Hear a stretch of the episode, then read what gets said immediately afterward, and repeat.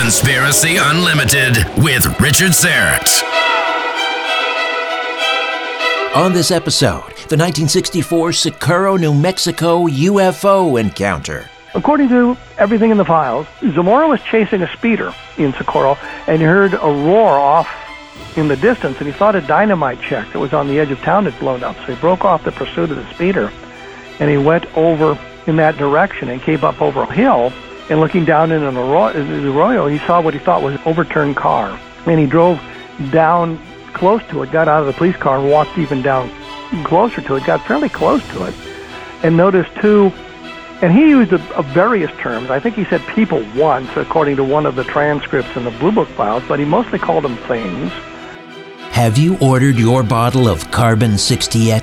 The mighty Aphrodite and I have been taking a tablespoon of this miracle molecule suspended in olive oil for a few months now. We're taking the purest form of C60. It's called ESS60, and it's produced by our friends at C60evo.com. C60 in oil is a powerful antioxidant that moves through the body like a magnet to attract and neutralize free radicals. It can slow down aging and reduce cellular damage. C60 can improve the immune system and reduce inflammation naturally. Often we hear about improved vision and substantially keener mental focus. The mighty Aphrodite and I are sleeping much better. We're both pain free, no joint stiffness or back pain, and that's why I call Carbon 60 the miracle molecule. It's great for us humans and it's great for our pets. To order, go to c60evo.com. That's c60evo.com slash ref slash rs1. Again, to order your bottle of ESS60, go to c60evo.com slash REFRS1.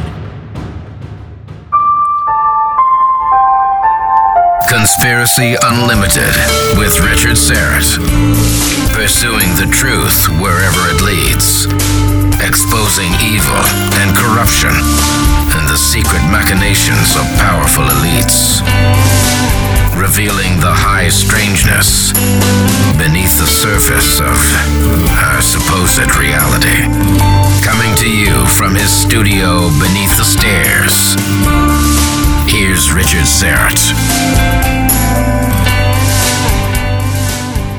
Welcome to your Friday. Kevin Randle is standing by, one of the preeminent UFO researchers in the world, and he'll be here to discuss one of the best documented UFO incidents in history. And yes, this one also happened in New Mexico, so it goes right up there along with Roswell and the Aztec, New Mexico incident. Although Socorro is more recent, Roswell, of course, in 1947, Aztec in 48. The Socorro incident occurred in 1964. Before we get to that, a reminder that I'm filling in for George Noory tonight, Friday, Feb 14th on Coast to Coast AM. Happy Valentine's Day, by the way. The mighty Aphrodite and I will have to reschedule our Valentine's dinner until next week. If you've never had a chance to listen to Coast to Coast AM, you really have to check this remarkable overnight radio program out. Go to coasttocoastam.com and click on Media, then Local Stations to find an affiliate near you. The UFO landing at Socorro has uh, been wrapped in controversy almost from the moment that police officer Lonnie Zamora watched a craft descend and land. Zamora saw alien beings near the craft and a symbol on its side, but he was told that he shouldn't mention either. It's all documented in Encounter in the Desert, which reveals for the first time exactly what Zamora saw in that arroyo back in 1964 and what an examination of the landing revealed to investigators. Now, Socorro wasn't a standalone case. Other sightings, some of them nearly as spectacular as Zamora's were reported at the time. A study of the Air Force investigation of this case reveals an effort at first to learn the truth that mutated or that uh, mutated into a clever attempt to hide the information from the public. Encounter in the Desert reveals all this and much more. Kevin Randle is a retired Army lieutenant colonel who served as a helicopter pilot in Vietnam and an intelligence officer in Iraq. He studied anthropology and journalism at the University of Iowa and holds advanced degrees from the American Military University and California Coast University. He's been studying UFOs for 50 years. He's published dozens of books about the subject, including Crash, when UFOs fall from the sky. He hosts a radio show on the X Zone Broadcast Network and a blog, A Different Perspective. He's appeared on dozens of television and radio shows, including The Today Show and Good Morning America. Wow, what a pleasure to welcome Kevin Randle. Kevin, how are you? I'm fine, but I'm not sure I want to be linked to the Today Show. That's true.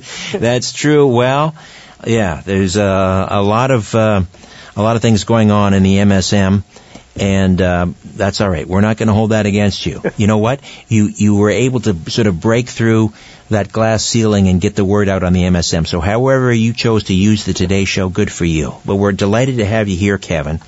Well, I'm glad to be here. Now, you were aware of the UFO incident at Socorro, New Mexico for a long time, obviously. But when did it all start to impact you? I mean, when you started to sort of put the, the pieces together? Well, part of it was investigating the Roswell case, and we were over on the plains of San Agustin. When I say we, Don Schmitt and I, and of course we were in Socorro, so we asked a few questions around there. So there's always kind of an interest there. But on my radio program, I had on Ben Moss and Tony Angiola. wow, I, I suddenly have a frog in my throat. I don't believe this. anyway, excuse me. Anyway, they had said a couple of things on the program that sparked my attention. I never got good answers for. One of them was they that they said that there were three witnesses who'd called into the police prior to Zamora seeing the thing land out in out in the outskirts of town. And I said, "Did you see the police log?" And they never answered the question. Hmm. And I'm not sure why we never got an answer to the question. But that got my interest, and they said uh, a couple of other things like that that I, I found kind of provocative. so I looked at, um, I got back and looked at the Air Force file, the whole Air Force file. And in it, going through it, I found a report from a fellow named Captain Richard Holder. He was an Army officer who had, uh, well, I don't know what's going on here. Do you want to get some water? Do you have some water nearby? Yeah, I got, I got that. Wow. This has never happened to me before. I'm so embarrassed. I'm turning bright red. No, no, no, no. No. anyway, um, Captain Richard Holder was the uprange commander at the uh, White Sands uh, Missile Range, uh, White Sands Proving Grounds, and uh, his duty station. White Sands is really based down near Alamogordo, quite a far, quite a ways from Socorro, but his duty station was much closer to Socorro. So he lived in Socorro, and within an hour, hour and twenty minutes of the landing, he was called in, um, either by the FBI or his uh, executive officer alerted him. But he went into the Socorro police station, so he's talking to Lonnie Zamora. Right. The whole point of this is that he wrote a short report that very night, uh, within hours of the landing, and in this report it said that three people had called into the police station and uh, reported uh, either a blue flame in the sky or an object in the sky. That verifies what, what Ben Moss and Tony Angiola had said. It wasn't in the police ro- logs, but it was in this official report that Holder had written. No names are attached to it because the police dispatcher didn't bother to write down their names.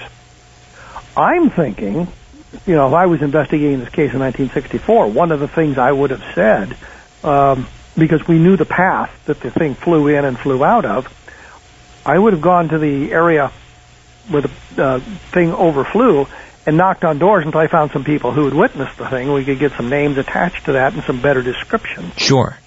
Uh, that never happened. I don't understand why. Unbelievable. Coral and Jim Lorenzen, who were the uh, leaders of the Aerial Phenomena Research Organization out of Tucson, Arizona, who actually had one time lived in Alamogordo, were there within tw- 48 hours. This would be something that I would have thought they would have done, but they didn't. Um, Hynek was there, J. Allen Hynek, who was the Air Force consultant of Blue Book. He was there within days. He didn't bother with it. The official Air Force investigator, uh, Sergeant David Moody, he didn't bother. Uh, Ray Stanford was there from NICAP. He didn't bother. I mean, all these people were there investigating this thing, and nobody bothered to find these other witnesses, which I think would be very important. We have um, Zamora's story, and it was taken down again, literally within hours of the sighting uh, by by Holder and the FBI agent, a guy named Arthur Byrnes. So we have good records of that. And then we have the other investigations were done. There was um, a report in the April Bulletin by the Lorenzens They were there within 48 hours, so we've got a good record there. Uh, we've got Hynek's report. We've got a report from a guy named um, Connor, who was a allegedly, I say allegedly, um, the public affairs officer at Kirtland Air Force Base in Albuquerque. He had driven actually Hynek down to Socorro. Uh, he's he's got a report in there. Um, he had an additional duty as the base UFO officer, which I thought was kind of strange, but so we've got his report. So there's all kinds of documentation leading up to this. So we got very good documentation of what happened right within literally hours of the thing landing. Right. When you talk to uh, to Ben Moss and Tony Angiola, they they also interviewed. Uh, I believe at the time it was the only living person who had investigated the case, and that was a, a gentleman by the name of Ray Stanford. Stanford, Stanford, yes, Stanford, yes. I'm sorry. Yeah, tell me, tell me about Ray Stanford. Well, I actually I, I interviewed him as well, um, but he uh, he was a member of the aerial, aerial phenom- I'm sorry, uh, NICAP, National Investigations Committee on Aerial Phenomena, the Washington D.C. group under under um, Donald Keyhoe. But he was out there. Uh, he talked to Zamora. He talked to Sam Chavez, who was Zamora's pal. And when Zamora, after the the thing had taken off, Zamora called the police station and asked for Stanford I'm sorry, uh, for Chavez to come out. Chavez was a state policeman. And so he interviewed all those people. He talked to the radio, um, a reporter who interviewed them as well. He talked to, um, well, he, he was there with the radio reporter in a restaurant, going to have dinner, and these two older women came up and said they'd seen the object or heard the object. Audio witnesses is what Stanford calls them. And but he never he didn't get the names and he didn't follow up on it. And when I talked to him, I said, "Well, do you have the names in your file?" He said, "Well, they'd be dead by now. They were middle aged at the time." And I'm thinking, but it would tell me where they lived in Socorro. Right, right. And and I might be able to find somebody in Socorro. They would have family. They would have neighbors and yes, friends that they would have talked to. Precisely. We we often we always talk about Roswell and, and to a lesser extent maybe the Aztec UFO incident, but as you point out, uh, Socorro is one of the best uh, examples in, in, in Project Blue Book, but still it, it flies under the radar, no pun intended. Um, why is that, do you suppose? Because things like Roswell have the possibility of providing all the evidence you'd need to prove alien visitation. With Socorro, you have an observation by a police officer, you have some landing traces, which are interesting in and of themselves. You have um, official investigation. You have a lot of things going on with Socorro. But when you get down to it, you have Lonnie Zamora as the main observer. You have indications of other witnesses who are lost to, uh, I guess, the fog of time. So it doesn't have the same robust nature of something like Roswell. Although Roswell has kind of lost his robustness in recent years. I did a book just last year called Roswell in the 21st Century, looking at it, attempted to look at it in a dispassionate way to see where we stood on it. Found that a lot of what we believed about Roswell turned out not to be true, and a lot of the people who'd come forward or had been found to talk about the case really were basically making up their stories, and that hurt the whole entire case. With Socorro, you don't have a lot of places to go to talk to people. You don't have a lot of witnesses. Uh, you can look at the pictures of the landing traces. You can look at the uh, analysis of the soil samples and the vegetation that were taken and that sort of thing. But when you get down to it, you don't have the same robust nature. To to kind of understand Socorro, you be, you have to begin looking at what was going on around Socorro at the time, which is what, one of the things I did. Uh, other other cases that affect the uh, the Socorro case. There was one in La Madera in uh, northern New Mexico. Took place within I think 24 hours of of the Socorro landing, and you have the same sort of thing. The craft on the ground it lifts off in a flame and it leaves um, burns on the ground, which is suggestive of what happened at Socorro. Hynek, who was in Socorro, knew about the case and he asked permission to go investigate it, and the Air Force said no. I'm thinking, I'm a consultant here. I'm a civilian. I'm going to talk to these people about it. But he didn't do that. The official Air Force investigator didn't do it. But that whole case came about and was reported by the witness prior to the information getting about out about the Socorro case. So he didn't know about Socorro when he reported. So I find that interesting. There were some other sightings that took place uh, south of Socorro, basically on the White Sands Missile Range, looking off toward the west over the mountains there. That are suggestive of the object that uh, Zamora had seen. So you put all of that together, and it becomes a little bit more of a robust sighting. But nobody had really done that to this point. Everybody kind of talked about Socorro and then they would go off and, and leave it. They didn't talk about what was going on around it at the time, and I thought that was important to look at as well. Certainly. Well, for those not familiar intimately with the Socorro case, tell us about Lonnie Zamora and what he saw on uh, that night in 1964. You mean there were people that don't know this story? Hard to believe, but yes. Uh, according according to everything in the files, Zamora was chasing a speeder in in uh, in Socorro, and he heard a roar off in the distance, and he thought a dynamite check that was on the edge of town had blown up. So he broke off the pursuit of the speeder, and he went over in that direction and came up over a uh, hill. And looking down in an arroyo, he saw what he thought was an under, un, overturned car, undertuned car, for crying out loud, overturned car. And he drove down close to it, got out of the police car and walked even down closer to it, got fairly close to it, and noticed two. And he used a, a various terms. I think he said people once, according to one of the transcripts in the Blue Book files, but he mostly called them things. Um, talked about them being the size of uh, children or small adults, and that when one of them looked at him and saw him there, seemed startled, and they both disappeared around behind the landed craft. The craft had sat down, landed, by the time he got there, there was a sound like a vault door closing, and then the thing, there was a roar, and the thing lifted off, drifted horizontally for a while, and then shot up into the sky. He called uh, Sam Chavez right away, and Chavez there was there in a couple of minutes. And I, I make that distinction because it's important, because one of the suggestions that it was some kind of a hot air balloon that, that we were experimenting with, although there's no evidence of that, and the point is, it wouldn't have disappeared in the sky before Chavez got there. He would have seen it too, but he didn't.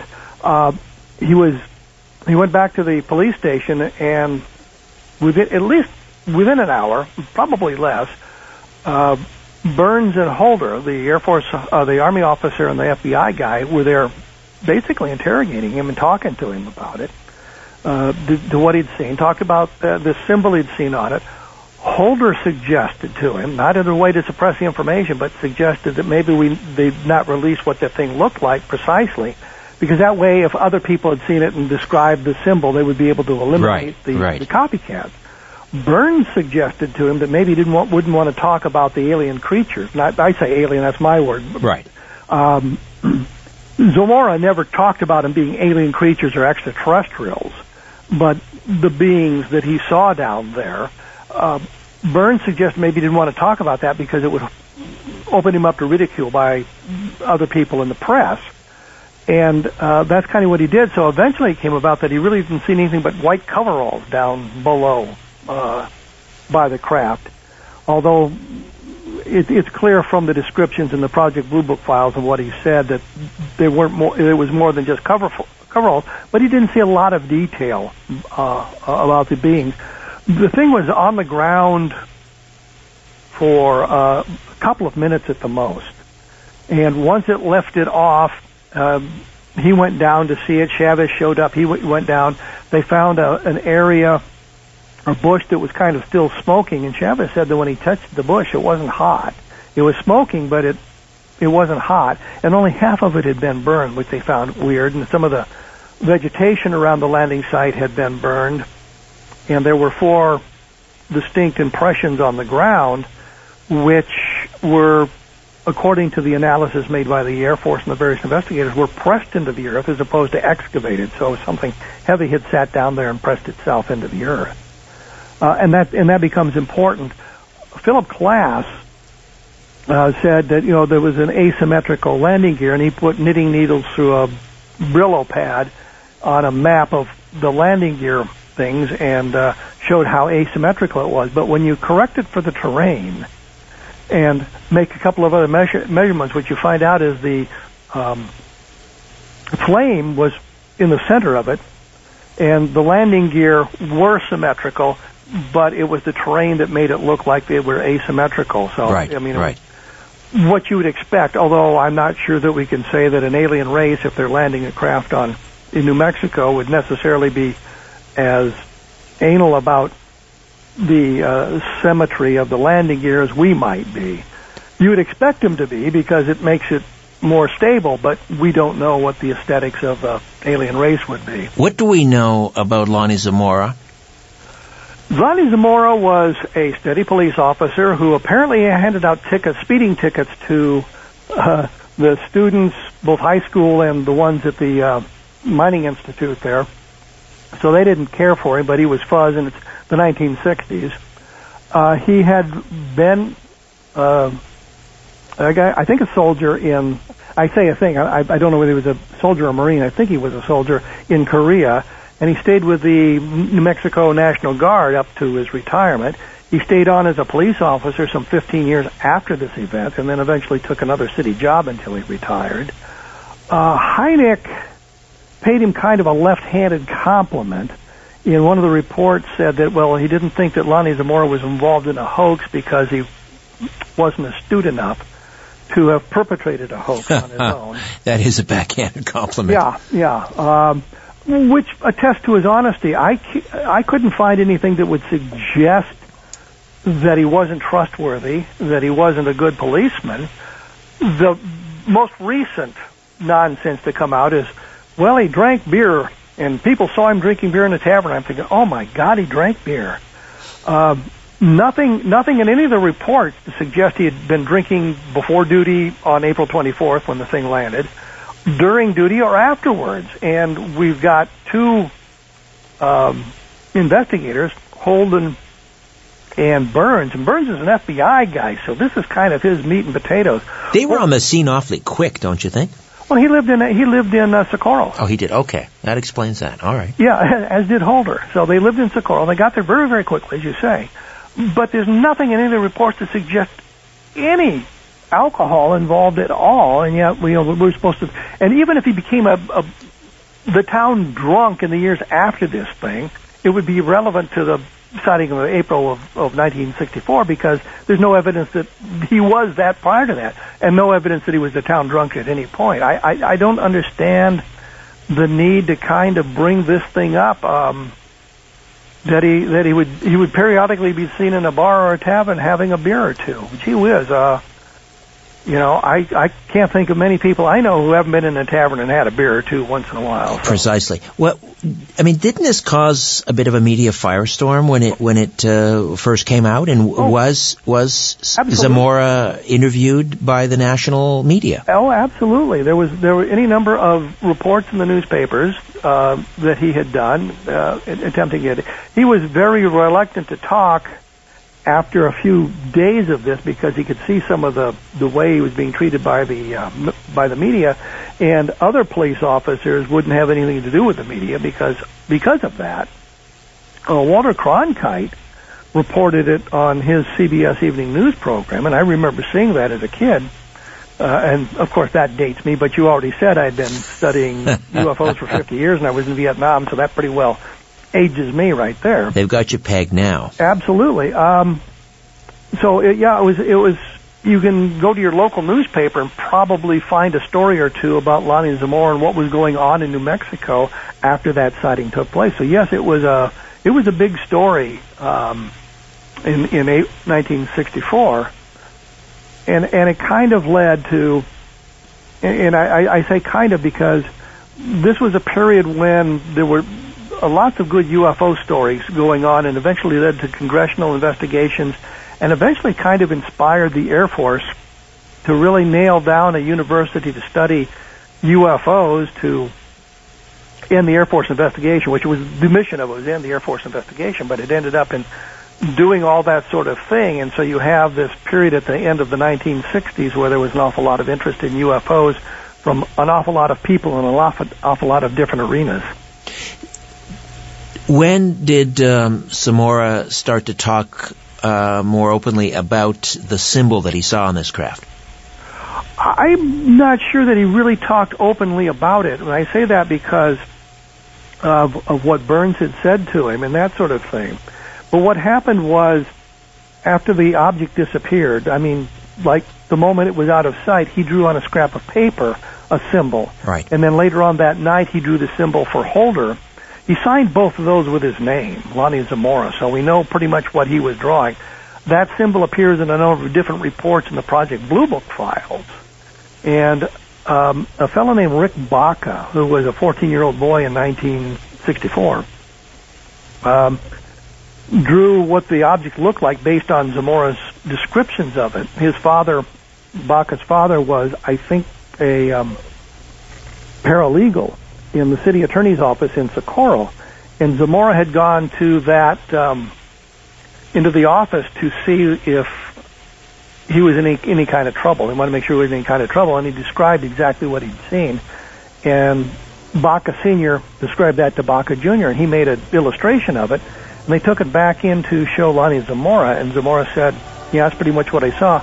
But then, under his guidance, they drew the symbol on it as well. And that a picture like that, a pic, that picture actually appears in the April 1964 version of uh, the April Bulletin, and I think I think you can find those online now. So you get to 1964 April Bulletin, and you'll see uh, Baca's um, illustration with the symbol on it.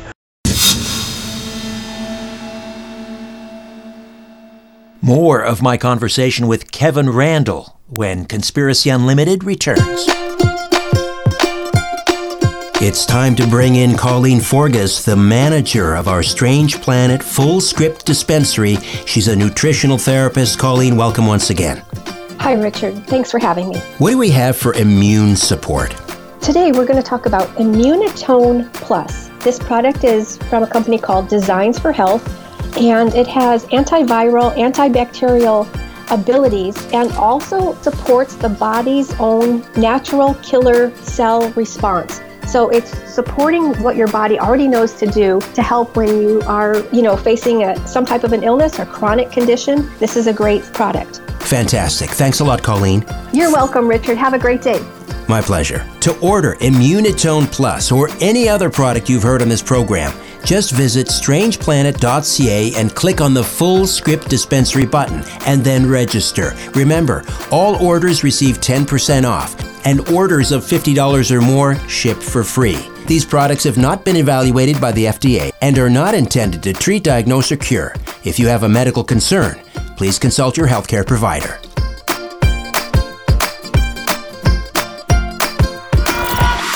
As you're staring up at the night sky, ever wonder who's staring back? No, me either. But I guess you better say it because of Richard, you know, he's all wrapped up in this stuff.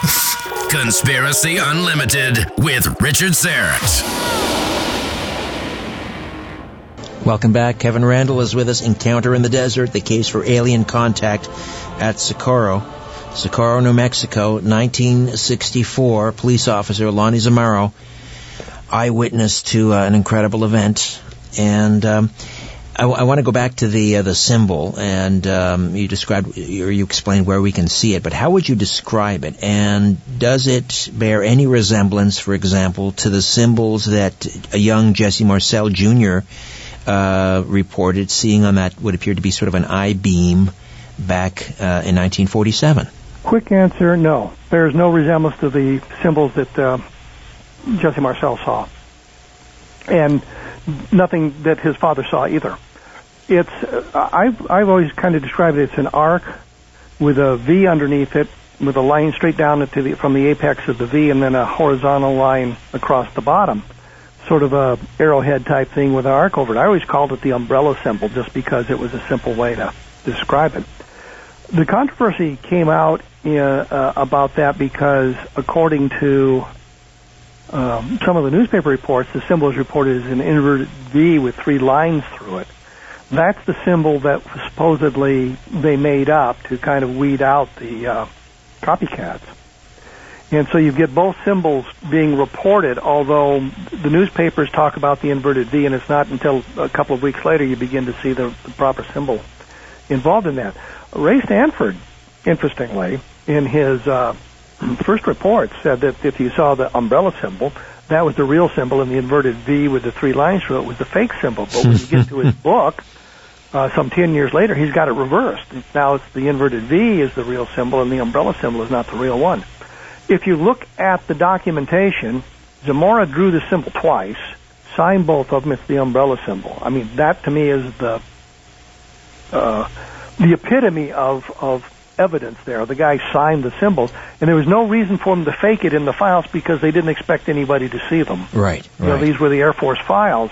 There's a number of other reports in the uh, files, the Blue Book files, and it's the umbrella symbol almost universally throughout it. The lone exception is a letter written, I think it's September 7th, 1964, by J. Allen Hynek, and he's got an inverted V, and he's got a line above the apex of the V and two lines between the legs of the V. Um, and I think it's just Hynek was confused by the discussions from the newspapers and all of that.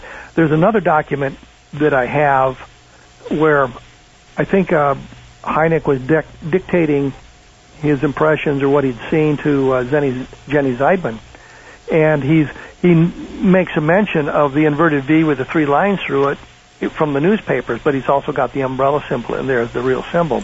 And I think he just got got confused later on about what the symbol really looked like. Um, so I think I think it's pretty well established, and I know Ben Moss and Tony Angiola and Ray Stanford don't agree with me on this, I think the evidence is pretty clear that the symbol he actually saw is, is the uh, umbrella's symbol.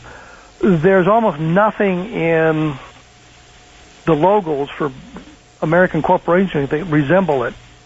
I mean, precisely. There's a uh, what international paper I think's got something that looks sort of like it, but I say sort of. It's not a, an exact match, so it's very confusing in that respect as well. Has any other similar symbol ever shown up in either Blue Book or or, or elsewhere? I have not. I have not found anything. I know that um, at one point Bud Hopkins was collecting symbols that had been seen by his abductees, and um, Carol Rainey, who was his ex-wife and Mm. doing some work with it, had asked me some stuff about that at one point. So I went back and tried to find as many examples of symbology as I could that had been mentioned throughout the uh, uh, history of UFOs, including the papers found by um, a a guy named Reeves, and I can't remember his. I keep wanting to say George Reeves, and that's not right. That's Superman. That's Superman. Who knows? the guy, the guy from Brooksville, Florida. Uh, his last name is Reeves, and he's not. He's not um, Steve Reeves either, who is Hercules, by the way. um, but but he had a bunch of symbols on his paper um, that the Air Force had. Um, there's uh, other symbols. The Kecksburg craft had symbols around the bottom, Right, that sort right. of thing. But I haven't ever found anything that matched that. Uh, so, you know, that's that's kind of where we are on that. So, and and, and I, I think the skeptics have made a good point. You know, we don't have a lot of UFO sightings where there's symbols painted on the side. I mean, we we look at an airplane and there's all kinds of crap painted on the sides of airplanes. Right. It's not like we have an Audubon field guide. Yeah. Um, before I get back to my conversation with Kevin Randle, author of Encounter in the Desert, the case for alien contact at Socorro, let's check in with story producer Albert Vinzel. What's coming up next week on the program, Albert? We have Jeff Worster from the Center for Deep Political Research, and he's an expert on JFK. JFK versus the deep state. Trump should be listening to this one. All right. And who do we have in the second hour? Our, our regular uh, pundit on the paranormal, Rosemary Ellen Guiley. Ah, yes, Rosemary. And uh, um, we're going to talk about angels for the full hour. All the various orders of angels, Rosemary Ellen Guiley and uh, Jeff Worster. All right. Um, uh, Kevin, i- it's, you know, it's no secret that, that Project Blue Book was kind of a, a, a dog and pony show to, to, to, to, to convince people that the Air Force was sort of taking uh, these UFO sightings seriously, but they weren't. Although J. Allen Hynek, you know, started off as um, a bit of a debunker, but kind of turned around. What role did Socorro and that sighting um, serve in terms of his conversion? And did, what did he say later in life about the the Socorro episode? Later in life, he became uh, an advocate for the extraterrestrial explanation for Socorro. I think that about the time he got to Socorro, he was beginning to worry about um, the information and the, the evidence that he was seeing. Um, as you say, he started out as a debunker, well, or a scientist who didn't think there was anything to this, and he began to see that there was much more to the UFO phenomenon that that might be of scientific value. Not necessarily because it was uh, extraterrestrial or alien in nature, but there was things to be learned.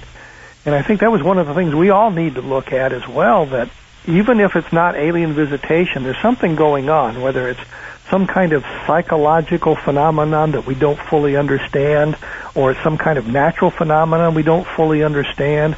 But there are things that we could learn about it, uh, learn about humanity just by studying the reaction to um, UFO sightings and the belief in UFOs and that sort of thing. Which is not to say that there it it may not be extraterrestrial in nature, but but certainly we haven't been able to get our hands on the precise evidence. And I think that you know that all comes down to what people will accept for evidence. Some people have a much lower threshold than than others.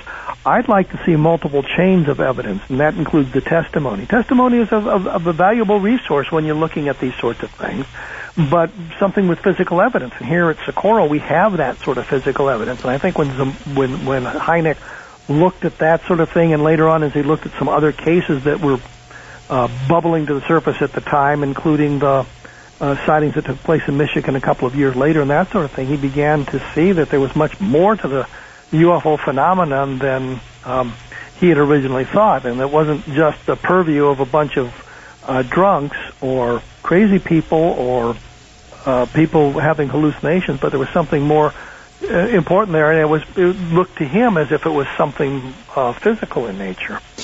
I, I, asked you earlier about why Socorro was overshadowed by Roswell, and as you point out, I, an argument, a very strong argument could be made, I think, that Socorro is a far more documented case than is Roswell. And you talk about the physical evidence. Let's talk about the, the landing traces. And, and I'd like, I'd be very keen to know what happened to that uh, physical evidence.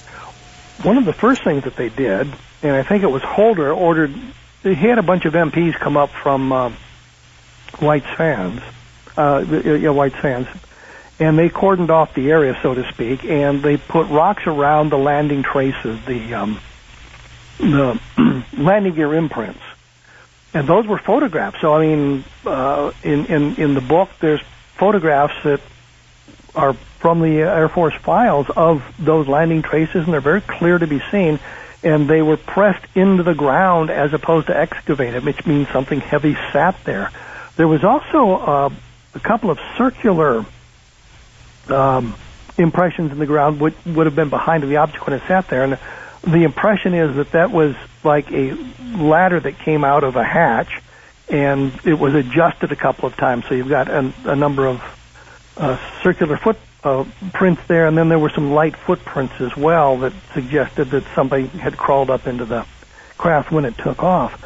You've got the the bush that was partially burned, and they took samples from that, but they found no evidence of any petrochemicals or accelerants on there, which would have suggested, you know, how the bush was set on fire. They found no evidence of that, so it was a, subjected to a heat source that didn't leave any kind of residue behind. They checked for radiation and didn't find anything like that. They um, took soil samples, and I I was kind of curious because in the file it said that Holder had taken a bunch of samples that night. And I was wondering what happened to them. And as I was doing research for the book, that was one of the questions I had. What happened to Holder soil samples? And I came across a report that said uh, when, once Hynek got there, he gave all that material to to Hynek. So Hynek had the soil samples, and they they checked that. Uh, Stanford had soil samples that he took that were checked that really didn't uh, reveal anything.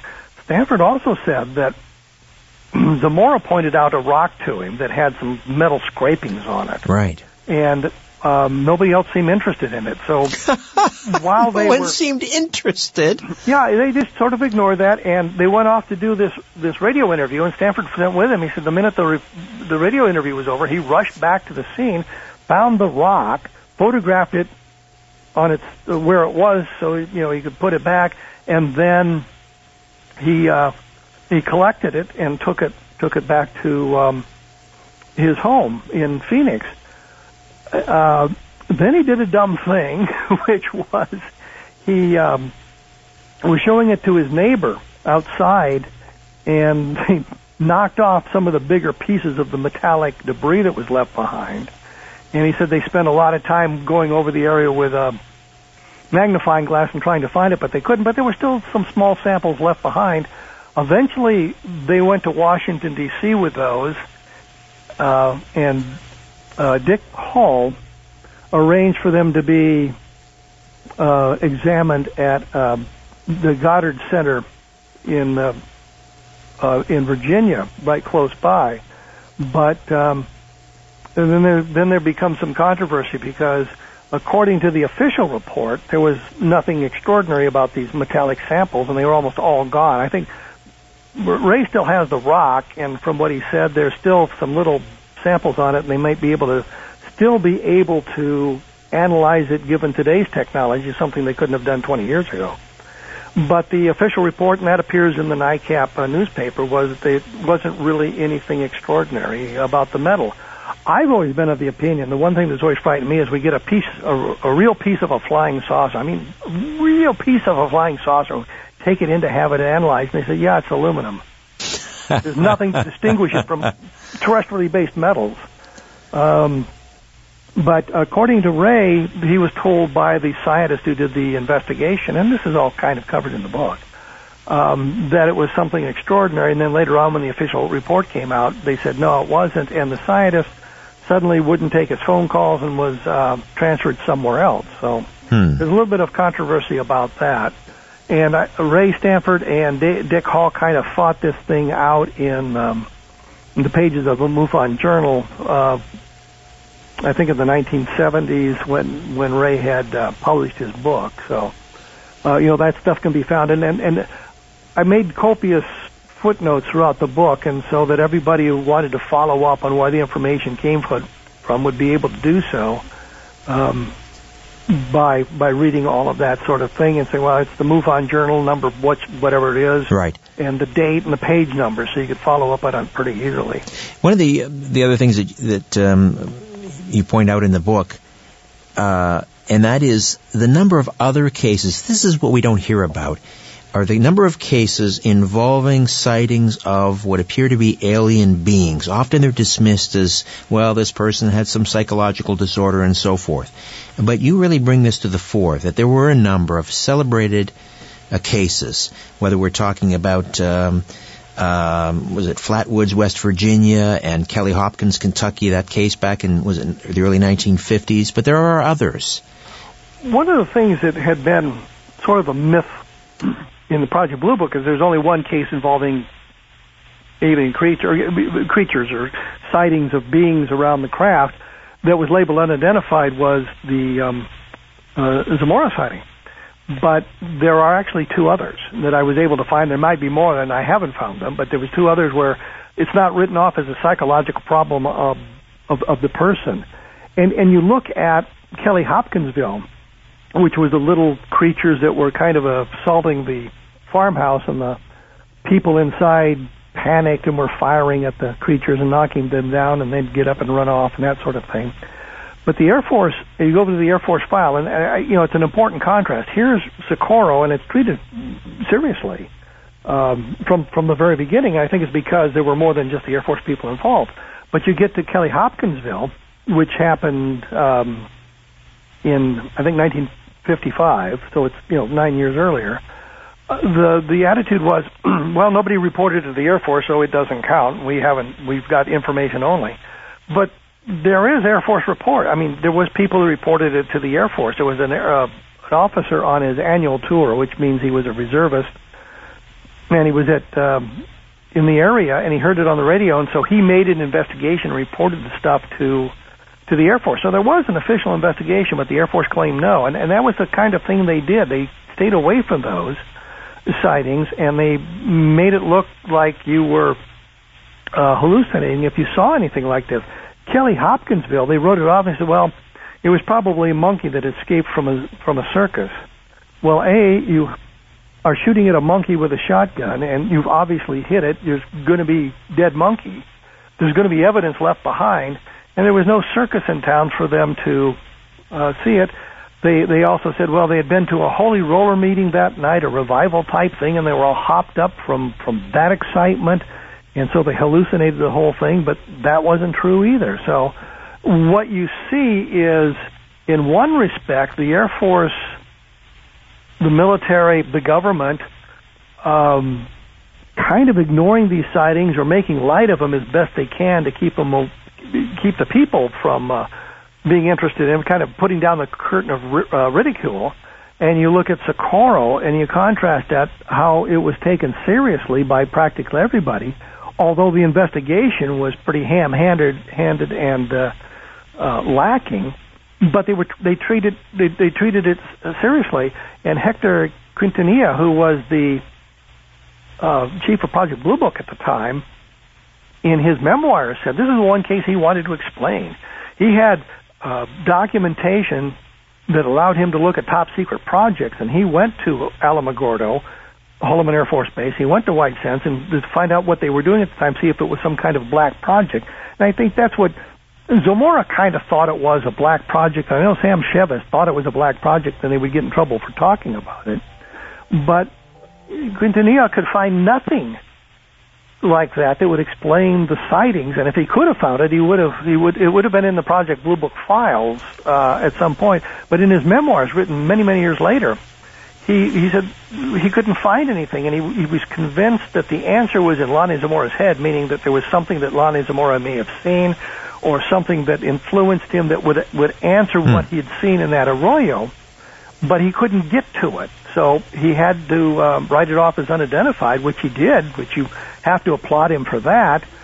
But he also said that he, he knew that the UFO hobbyist would have a field day when he when he uh, concluded that it was un, an unidentified case. You've been to Socorro. I mean, our, uh, your you know colleague Don Schmitt has um, interviewed a lot of the children of witnesses and so forth. He's in a race against the Undertaker, obviously, to get to the truth. I'm, I'm, I'm guessing the same thing in Socorro. Are there still stories to be un, un, unearthed in Socorro relating to this incident, do you think? Well, Kevin? where we are now is simply that the primary people are gone.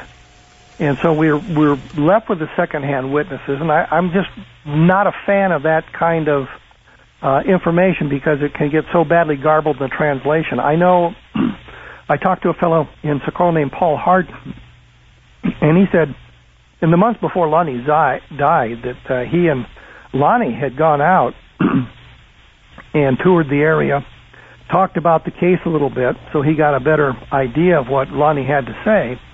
And I asked him, you know, well, what did Lonnie say? He said, well, it was between me and Lonnie, I really don't want to talk about it. Um, Zamora's wife and his daughter is still around. And I think James Fox, who's doing a UFO project, has talked to them about it and seen some of the material that Lonnie had. And, and what Fox had told me was that uh, Lonnie had a uh, big box full of letters and documents that he'd received from people who had similar sightings and wanted to tell him what he'd seen. And also that there were some pictures, but when they went through the boxes, they couldn't find the pictures. Which, oh dear. Uh, yeah, well, that's that's ufology for you. Well, there you are, Kevin. Uh, here's here we have us lead to the pictures. Oh, sorry, they're gone. Too bad. oh dear, Kevin. Listen, this, uh, we're out of time. This has been phenomenal. I hope you'll join me again. I would be delighted, but I didn't know you were coming apart. I couldn't resist that. I Thank you. Appreciate it. uh, Encounter in the Desert, the case for alien contact at Socorro. Kevin Randle. Okay, before I dim the lights in my little studio beneath the stairs, I'll be back in a flash with a few words about an upcoming episode. I just published the February edition of my new monthly newsletter, Inner Sanctum. If you missed out, no problem. All you need to do is go to my website, strangeplanet.ca, and register. Just enter your name and email address, and you'll start receiving Inner Sanctum every month for free starting in February. And once you register, your name automatically goes into the monthly draw for free Strange Planet merch. It's so simple. Just go to strangeplanet.ca, enter your name and email address. The Inner Sanctum. Yours. Absolutely free. Register today at strangeplanet.ca.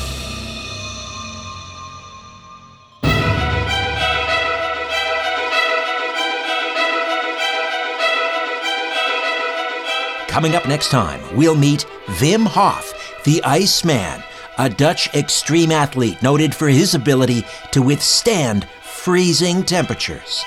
80 minutes, a controlled experiment.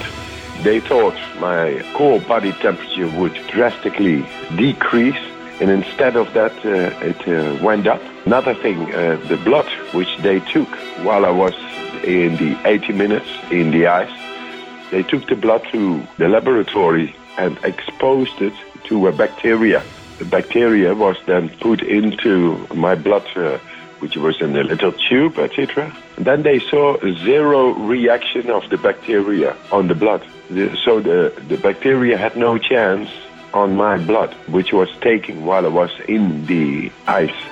Until then, I'm Richard Syrett. So long for now.